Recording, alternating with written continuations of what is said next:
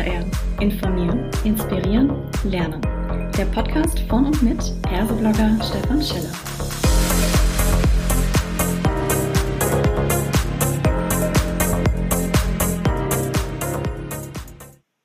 Hallo und herzlich willkommen zu einer weiteren Ausgabe von Klartext HR. In Folge 12 habe ich mir die Lunia Hara mit ans Mikrofon geholt und wir sprechen zum Thema Diversity. Deutlich mehr als nur Toleranz zeigen. Hallo Lunia, grüß dich. Hi Stefan, grüß dich. Freut. Ja, die Frage ist natürlich gleich, welchen Bezug hast du denn zum Thema Diversity? Ähm, welchen Bezug habe ich zum Thema Diversity? Ich, ich, glaube, dass es per se durch meine eigene Herkunft da einen starken Bezug dazu habe. Ähm, bin ja selbst als äh, Schwarze lebe hier in Deutschland und da beschäftigt man sich per se, ob man nun will oder nicht, mit diesem Thema, weil es halt immer auch von außen an einem selbst rangetragen wird. Mhm. Das heißt, ähm, du bist auf der einen Seite ja berufstätig, hast aber dann ähm, momentan, wenn ich das so mitbekomme, auf LinkedIn auch sehr stark nochmal eine zweite Seite, die du äh, zeigst. Du hast da Beiträge stehen, beispielsweise für was hilft People of Color im Job. Du gibst quasi hier Tipps für Führungskräfte. Oder auch plädierst du für mehr Diversity in Führungspositionen. Warum ist dieses Thema aus deiner Sicht so notwendig und so aktuell heute? Ich glaube, ich habe die ähm, Black Lives Matter ähm, Diskussion, das Ganze, was, wie es halt hier nach Deutschland rübergeschwappt ist, ähm, beobachtet aus der Ferne, habe da viele Artikel gelesen von unterschiedlichen Seiten, auch viele ähm, Artikel gelesen aus der schwarzen Community. Ähm, ich finde es super, was da äh, dadurch, also es war zwar ein trauriger Anlass, aber ich bin super, mhm. ich finde es super, dass da dieses Thema wieder Präsenz hat. Und äh, mir ist es selber einfach nur aufgefallen in der gesamten Diskussion, äh, hatte ich manchmal das Gefühl, das entgleitet so ein bisschen. Mhm. Und, ähm, und, und in manchen Diskussionen hatte ich das Gefühl, es wird so auch schon ein bisschen zu konfrontativ für meinen Geschmack. Und, ähm, und ich glaube aber, dass wir diese Probleme, die wir da lösen müssen, dass wir das nur gemeinsam tun können und dass es halt auch nur im Dialog funktioniert. Mhm. Und ähm, dann habe ich halt für mich überlegt, welchen Beitrag kann ich da leisten.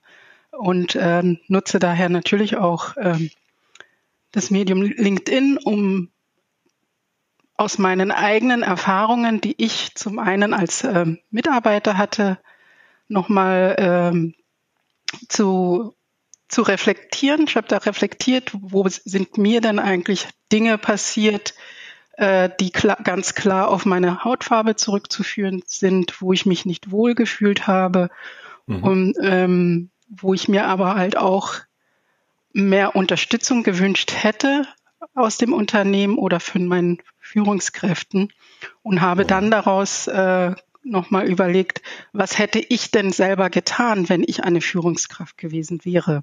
Ja. ja, vielleicht magst du uns kurz mal da dieses, äh, eine dieser Erfahrungen, auf die du da gerade referenzierst, äh, kurz schildern. Was ist da passiert? Das ist eigentlich ähm, eine, eine erstmal, wenn man nur ganz offen drauf guckt, erstmal eine banale Situation in Anführungszeichen, dass ähm, ich an meinem, äh, meinem Rechner saß und wir waren ungefähr zu sechs oder acht in diesem äh, Büro und eine Kollegin dann irgendwie anfing, über Negerküsse zu sprechen. Ja, also mhm. war gar nicht an mich gerichtet. Aber in dem Moment hat es bei mir innerlich schon gezuckt und war einfach nur äh, geschockt, weil äh, ja.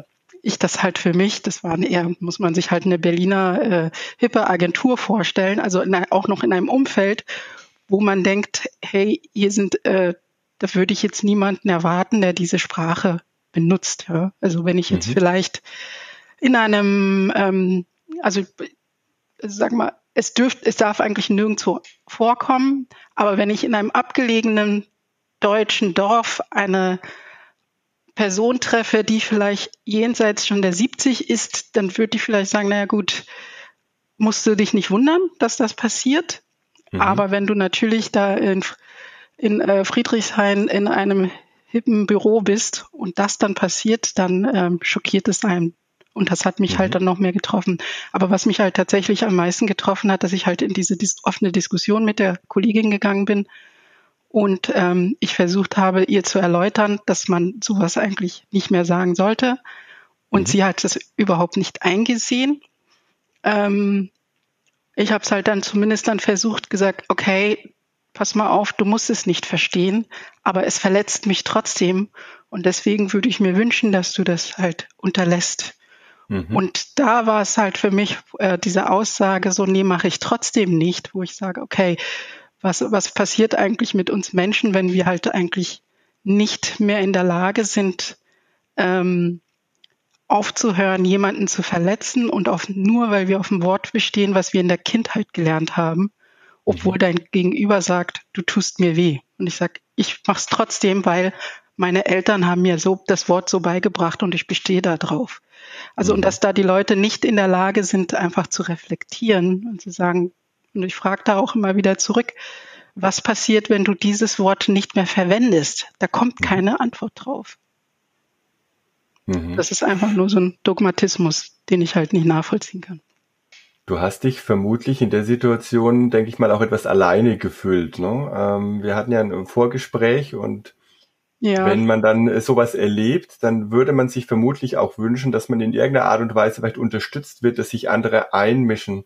Wir haben bewusst auch, oder ihr habt den, den Titel Diversity deutlich mehr als nur Toleranz zeigen gewählt, weil was wäre denn deine, dein Wunsch, deine Hoffnung vielleicht in dem Moment gewesen mit Blick auf die anderen anwesenden Kolleginnen und mhm. Kollegen? Na, von den Kollegen hat sich keiner eingemischt. Das hat es für mich noch schwerer gemacht, weil wenn man sich vorstellt, ich stehe da im Raum mit acht Personen, äh, ich diskutiere da mit einer Person und alle anderen schauen zu und schweigen, mhm. dann kann man das natürlich auch erstmal als Zustimmung für die andere Kollegin werten. Mhm. Oder das ist für mich aber ein Thema, wo ich sage, nee, da wünsche ich mir schon, dass man sich einmischt. Ja, und das ist halt nicht passiert. Ähm, Im Nachhinein, klar, kam die ein oder andere Kollegin und hat dann unter äh, vier Augen dann gesagt, so nee, dass sie das auch nicht gut fanden.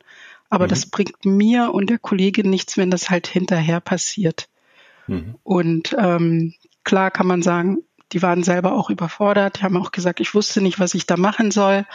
Und das ist genau da, wo ich äh, denke, ansetze und sagen so möch, sagen möchte, dass die Leute sich halt trotzdem einmischen sollen und was tun müssen und dass das halt okay ist. Mhm. Ich denke, da sprichst du einen ganz, ganz wesentlichen Punkt an. Oftmals ist ähm, wahrscheinlich auch eine gewisse Hilflosigkeit an der Stelle da, weil äh, den Menschen die Erfahrung fehlt äh, im Umgang mit, ich nenne es jetzt mal Alters, äh, Alltagsdiskriminierung mhm. oder auch Alltagsrassismus vielleicht an der Stelle. Ähm, insofern ist es sehr toll, dass du dann rausgehst und sagst, Mensch, ich gehe jetzt auf die konstruktive Schiene und sage, ich helfe euch, wobei auch dieses euch natürlich schon fast wieder viel zu abgrenzend ist, ne? aber zumindest diese Unsicherheit, die möglicherweise da äh, im Umgang mit People of Color besteht, die abzumildern, da Tipps zu geben an der Stelle. Ne? Ja, also ich habe ja diesen äh, Dialog ausgerufen, sei mal mehr als nur tolerant. Mhm. Und da möchte ich halt die Leute auch einladen, in den Dialog zu gehen, weil ich merke ähm, mit vielen Leuten, die, denen ich spreche, dass ja immer ja das Argument kommt, ja, ich, ich will ja gar niemanden, ich diskriminiere niemanden, ich bin nicht rassistisch, aber, ähm, aber diese Bekennung alleine reicht nicht. Ja, mhm. und weil das heißt, ja, ich bin tolerant, weil ich äh, niemanden diskriminiere.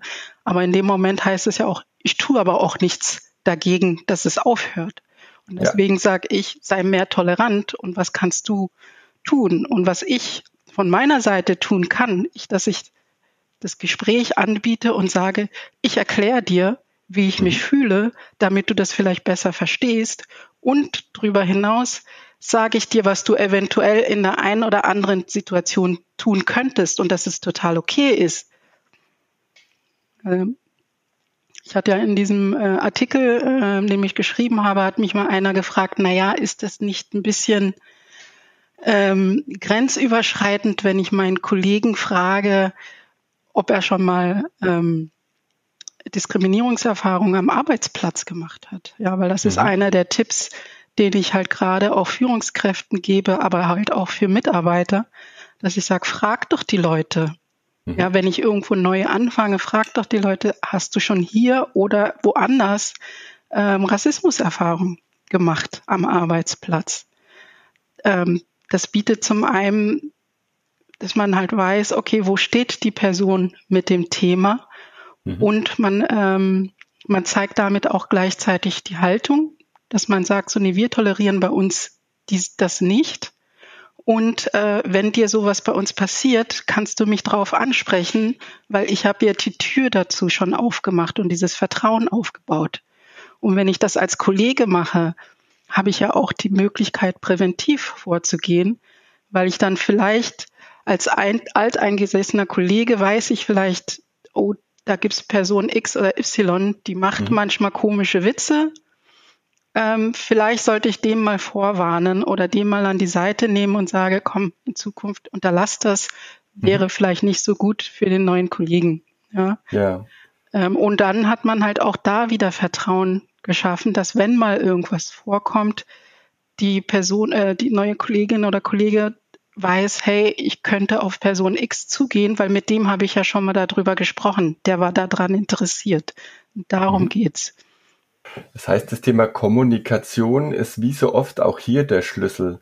Auf der anderen Seite ähm, verunsichert gerade genau dieses Thema Kommunikation noch viele möchte mal noch ein, ein eigenes Beispiel bringen. Das hat jetzt erstmal nichts mit Diskriminierung zu tun, aber wenn bei uns äh, ins Büro, das war jetzt alles natürlich noch vor Corona-Zeiten, jemand reinkommt und hat irgendwie einen Gipsarm und das ist schon am späten Nachmittag, dann äh, habe ich immer etwas Schwierigkeiten damit, sage ich, frage ich die Person jetzt nochmal, was ist denn dir passiert? Mhm. Wohl wissen, dass mit dem ersten Gang durch die Tür äh, am Empfang unten, oh, was ist denn Ihnen passiert? bis äh, oben dann die Kollegen, ach du meine Güte, was ist dir denn passiert? Immer die gleiche Geschichte passiert, äh, immer vor sich geht. Und ähnliches ähm, ist ja oftmals sicherlich auch mit dem Blick auf Hautfarbe dann diese Frage, also fast schon eine klassische Frage, wo kommst du denn her? Ne? Oder wo kommst mhm. du denn her? Ähm, anders formuliert. Und gar nicht mal bezogen auf, ja, aus Köln oder Düsseldorf. Und dann immer diese Nachfrage, nein, ich meine, wo du wirklich herkommst. Ne? So. Und ähm, da gibt's auch verschiedenste Reaktionen. Manche sagen, das ist schon Diskriminierung pur. Warum sprichst du mich überhaupt darauf an? Wie ist dein Blick auf gerade diese Frage beispielsweise? Hm. Das ist eine äh, einfache, aber komplexe Frage tatsächlich. Ja. Ähm, grundsätzlich kann ich sagen, äh, ich persönlich verstehe diese Frage, weil mhm. ich selbst merke, dass ich auch ja auch neugierig bin, wenn ich manchmal an Leuten begegne, wo ich das Gefühl habe, okay, äh, die sind vielleicht jetzt nicht aus Deutschland, sondern äh, Asien oder wo auch immer, dass ich eine natürliche Neugier habe und eigentlich wissen möchte im Gespräch, mhm. wo die Wurzeln dieser Person liegen. Ja, also ähm, ich glaube, natürlich kann die im Kon je nach Kontext auch diskriminierend oder sogar rassistisch sein, diese Frage, je nachdem, mit wem man spricht. Mhm. Aber ich würde nicht sagen, dass sie per se diskriminierend ist. Ich glaube, die ist für mich eher indiskret. Okay. Ja, einfach mhm. ähm, aus dem Grund, weil, und das, und da habe ich natürlich auch wieder ein bisschen Verständnis, weil ähm, mein Gegenüber auch gar nicht weiß, zum einen, ähm, wie ich das empfinde. Ja, das, was du jetzt mit mhm. dem Gipsbeispiel gesagt hast, ist ja, wenn ich auf einer Veranstaltung bin, da bietet sich ja die Frage von aus Sicht der anderen, äh, äh, ach, andere ist ja auch wieder so ausgrenzend. Ja, ja, ich weiß schon. Mag ich gar nicht dieses Wort. Ja. Ähm, aus Sicht der, meiner Mitbürger an, mhm. dass ich äh, die Frage, hey, wo kommst du denn her? Ja, bietet ja. sich ja super an für, für Smalltalk. Mhm. Ja, aber dass ich natürlich, wenn ich vielleicht die einzige Schwarze auf dieser Veranstaltung bin und äh, jeder Zweite diese Frage stellt, dann bist du irgendwann einfach nur genervt und willst ja. nicht. So, das ist das eine, die mhm. Häufigkeit. Ähm, und das, und das weiß man aber nicht, weil man vielleicht, weil du selber die Frage gar nicht gestellt bekommst. Ja, mhm. ich aber schon. Ja. Und bei mir ist es halt oft. Und bei dir passiert es vielleicht nur, wenn du mal im Urlaub bist. Aber ich bin hier ja. zu Hause und krieg dauernd diese Frage gestellt. Mhm. Auch wenn ich weiß, dass die vielleicht gar nicht so gemeint, negativ gemeint ist. Aber ich bin mhm. hier zu Hause und werde dauernd gefragt und das ist oft und das nervt. Mhm. Und das andere mit dem indiskret ist, selbst ich weiß, wenn ich habe meine Biografie äh, tatsächlich, ja, die ist sehr komplex und die ist natürlich auch sehr spannend für Leute, sobald ich mhm. da anfange. Das heißt, die ist ja nicht damit beantwortet, dass ich sage, hey, ich komme aus Sambia und dann ist Ruhe. Das zieht ja, ja dann eine Latte von Fragen mit sich. Und dann muss ich anfangen von meinen Eltern erzählen, dann muss ich die Geschichte von meiner Schwester erzählen, bis ich bis äh, irgendwie so verständlich ist, wie ich überhaupt nach Deutschland gelangt bin.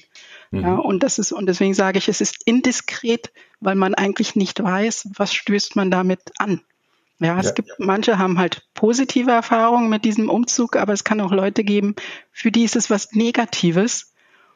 Und ich trigger etwas an bei jemandem, den ich eigentlich nicht kenne und ich möchte eigentlich auch keine intimen Sachen. Also, das ist, herkommt, ist, kann auch was Intimes sein. Ja, mhm. es ist ja Biografie. Ich gehe direkt ganz tief in meine Geschichte, ja. wo es anfängt mit, und soll das einer Person äh, erzählen, die ich ja gar nicht kenne. Mhm, verstehe. Ja, ja, und deswegen meine ich, es ist ja indiskret. Wenn man sich vielleicht näher kennt, ist es nochmal was anderes. Ja. Mhm. Und das ist, glaube ich, so diese Abgrenzung, die ich für mich mache, dass ich sage, äh, ich habe aber auch einfach gelernt, damit umzugehen und zu sagen, so du verstehe, dass du neugierig bist, aber ich habe gerade keine Lust darüber zu sprechen. Mhm. Ähm, dann ist es okay. Ich kann dir sagen, aus welchem Land ich bin, aber dann stell bitte keine weiteren Fragen. Ja, genau. so, Weil äh, das ist ja, das ist es ja. Die meisten Leute sind ja nicht damit zufrieden, wenn du sagst. Ja. Das ist ja, wenn, kennst du selber ja auch, ja. Na klar. Ich, ich komme aus Deutschland, wenn du im Ausland mhm. bist. Ja. ja. Dann kommt ja eine Latte von Fragen und genau. die Leute sind ja nicht damit zufrieden. Die wollen ja dann wissen, wie ist es denn dort und wieso, weshalb, warum. Mhm. Ja. Und das ist halt, ist einfach die Häufigkeit, die da halt auch einfach nervt. Ja. Jetzt beschäftigen sich ja viele Personalabteilungen ganz explizit in den letzten Jahren mit dem Thema Diversity. Auch im Bereich Employer Branding passen dann viele ihre sogenannten Bildwelten an. Also wenn dann ähm, beispielsweise auf irgendwelchen Blogs oder in Artikeln Menschen zu sehen sind, dann werden die deutlich diverser. Jetzt ist eine Diskussion auch wieder losgebrochen an der Stelle, naja, sind denn die People of Color auf diesen Fotos unterrepräsentiert? Also möchte man vielleicht bewusst ein Statement als Unternehmen zeigen, hey, wir sind da offen. Auf der anderen Seite ist natürlich gerade im Employer Branding wenn es authentisch sein soll, immer das tatsächliche Bild relevant. Ne? Also wie mhm. ist es im Unternehmen? Mal angenommen, ich würde jetzt auf der neuen Karriereseite anfangen und würde sehr klassisch sagen, ich schaue mal, dass vielleicht jemand mit einer asiatischen Herkunft, äh, jemand äh, aus äh, dem Umfeld People of Color mit dabei ist, äh, in der Zusammensetzung und würde man Frau, alt, jung vielleicht noch versuchen, irgendwie das Thema körperliche Beeinträchtigung oder ähnliches mit reinzunehmen das kann ich natürlich tun, aber die Frage ist, wie authentisch bleibe ich da? Um es auf den Punkt zu bringen, sollte ein, sage ich mal, traditionell deutsches Unternehmen, bei dem 99 Prozent vielleicht auch eine helle Hautfarbe haben oder vielleicht irgendwie auch so ein bisschen im osteuropäischen Bereich, sollte man das trotzdem bewusst machen oder ähm, sich eher im Sinne einer Authentizität treu bleiben? Ähm, ich denke, es, ist, es hängt immer ab von der Intention. Mhm. Ähm, also wenn jetzt, äh, um bei deinem Beispiel zu bleiben, mit 99 Prozent eigentlich äh, ähm, Leute beschäftigt mit heller Hautfarbe, stelle mich aber international dar, dann ist es halt eigentlich Werbung. Mhm. Ja, dann ähm, wenn ich die Intention habe und sage, okay, ich stelle mich international auf, weil ich halt tatsächlich möchte, dass ich ähm, das Ziel habe, interkulturell ähm, mich auszurichten, auch mit meiner Belegschaft und dafür werben mhm. möchte, dass ich auch äh, und man sieht außen, dass sich auch andere alle alle bewerben können, mhm. dann ist es ja eine gute Intention und ist eine gute Maßnahme, damit zu starten, einfach aus Werbesicht. Mhm. Ähm, und ähm, die Maßnahme folgt ja danach. Aber dann sollte man halt tatsächlich das auch aktiv angehen. Ähm, ich finde da tatsächlich das, was ich so mit den HRs, die ich bislang zusammengearbeitet habe, ähm, dass sie da zu wenig aus meiner Sicht ähm, sich tatsächlich aktiv drum bemühen oder mit beschäftigen, mhm. zu sagen, ey, da ist eine Stelle gerade frei, wir brauchen jetzt einen neuen Designer. Mhm. Dann wird einfach nach einem Designer gesucht, aber es wird nicht explizit geschaut, lasst uns versuchen, in der, in der aktuellen Teamaufstellung wäre es vielleicht ganz gut, wenn wir eine Frau, eine weibliche Designerin finden. Mhm. Ja. Oder vielleicht eine mit türkischem Hintergrund, um da einfach die Diversität herzustellen, die ja halt mhm. wichtig ist in so einem Team. Mhm. Und wenn man dann da nochmal sagt, beim Screening, dass man da gezielt guckt, wenn natürlich jemand die Qualifikation mitbringt, dass man das dann entsprechend berücksichtigt. Ja. Und das passiert in den Firmen noch zu wenig. Jetzt mal weitergedacht, ähm, zu sagen, wir, wir würden jetzt speziell eine Frau oder vielleicht ähm, auch mit einem speziellen kulturellen Hintergrund oder sogar eine Nationalität äh, im Prinzip aussuchen. Mal wieder weitergedacht wäre doch im Prinzip so eine Art anonyme Bewerbung, wo es dann äh, möglicherweise den Namen erstmal nicht gibt, kein Foto, Wäre das nicht im Sinne einer Diskriminierungsfreiheit wünschenswerter? Natürlich. Das wäre eigentlich tatsächlich ähm, das Optimum, ähm, weil gerade da haben natürlich äh, Menschen mit Migrationsgeschichte immer einen Nachteil. Ich meine, das ist ja mhm. wissenschaftlich nachgewiesen, das hat man ja mhm. erforscht, dass man äh, Bewerb, zwei Personen eine Bewerbung mit gleicher Qualifikation Bewerbung rausgeschickt haben und äh, Max Müller hat dann äh, eine größere Rücklaufquote gehabt als äh, Özkan. Mhm. Ja, bei gleicher Qualifikation. Und daher ähm, wäre ich auch dafür zu mhm. sagen, äh, Fotos und Name weg erstmal. Ja. Und man da Dann, rein auf die Qualifikation schaut. So letztendlich sollte es ja auch mit Blick auf das äh, AGG, also das Nichtdiskriminierungsgesetz oder Antidiskriminierungsgesetz ja laufen, dass man sagt, hey, macht euch frei, liebe Personaler. Äh, wir, wir wissen aber natürlich, dass Menschen immer auf Bilder auch von Menschen reagieren und mit eigenen vielleicht auch unbewussten Vorurteilen an der Stelle dann zu kämpfen haben. Da sind vielleicht jetzt, wenn man es, wenn es professionell betrieben wird, Personaler, die wissen zumindest um diese Gefahr an der Stelle. Aber mit Blick wieder nochmal auf das Thema Employer Branding, könnte ich natürlich selbst bei einer anonymen Bewerbung, wenn auf meiner meine Arbeitgeberwerbung, sage ich mal, nur junge, äh, weiße Deutsche quasi oder zumindest die Anmutung in diese Richtung habe, dann mögen sich möglicherweise People of Color gar nicht erst bewerben, so dass sozusagen in dieser Menge, die ich dann habe zur Verfügung, trotzdem eigentlich wieder unterschwellig eine spezielle Zielgruppe deutlich bevorzugt wird. Ne? Das heißt, auch die anonyme Bewerbung allein wird es wahrscheinlich nicht bringen. Ich schätze, wenn man das Thema angehen möchte, braucht man eine Vielzahl von Maßnahmen und muss da schon sehr, sehr spitz und auch vor allem vernetzt und komplex denken. Ne? Auf jeden Fall. Aber ähm, und trotzdem, ich glaube, es ist ja trotzdem, geht es ja auch darum, weil das Thema ist halt sehr groß, ja, das mhm. Thema Diversität an sich und das ist halt auch nicht nur Mann, Frau und äh, wo kommt jemand her. Ähm, aber mir wäre es halt ein Anliegen, wenn man halt zumindest einen Anfang findet, ja, genau. und nicht mhm. in der Theorie bleibt und anfängt groß äh, Vision, Konzept. Ja, das soll, kann man machen. Das machen ja auch viele ähm, große Konzerne und Unternehmen, die halt auch eine Diversity-Strategie haben. Und das ist ja auch mhm. richtig.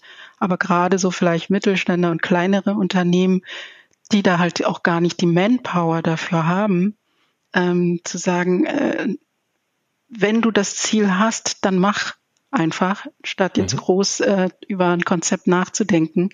Wenn du da die mit den richtigen, äh, mit der richtigen Intention rangehst, dann ähm, fährst du ja, hast du ja schon einen Erfolg, wenn du dir einfach vornimmst, die nächste Stelle besetze ich mit einer Frau oder einer People of Color. Mhm. Dann hast du ja schon einen Schritt gemacht, ohne drüber nachzudenken, in welche Strategie das jetzt reingehört. Prima. Ich finde, das sind jetzt fast schon gute Abschlussworte im Sinne einer Empfehlung. Ich mag nochmal äh, den Titel deutlich mehr als nur Toleranz zeigen, auch als so ein bisschen als das, was auf deinem Banner draufsteht. Ich habe einige Verlinkungen, die ich mit in den Podcast mit einbaue. Also für alle, die sich mit diesem Thema oder auch mit dir und deinen Artikeln nochmal beschäftigen wollen. Ich sage ganz, ganz herzlichen Dank, liebe Lunia. Es war es mir wert, ähm, tatsächlich statt 15 Minuten mal 25 Minuten einen Podcast zu machen. Ui. ich gehe davon, ich gehe davon aus, ist völlig in Ordnung. Ich kann das ja steuern, aber ich glaube, es äh, alle, die bis hierhin ja. durchgehört haben, die werden sicherlich nicht sagen, es hat ihnen nichts gebracht. Insofern ganz, ganz herzlichen Dank. Alles klar. Vielen Dank dir, dass du dir, äh, mir die Möglichkeit gegeben hast, uns nochmal auszutauschen dazu.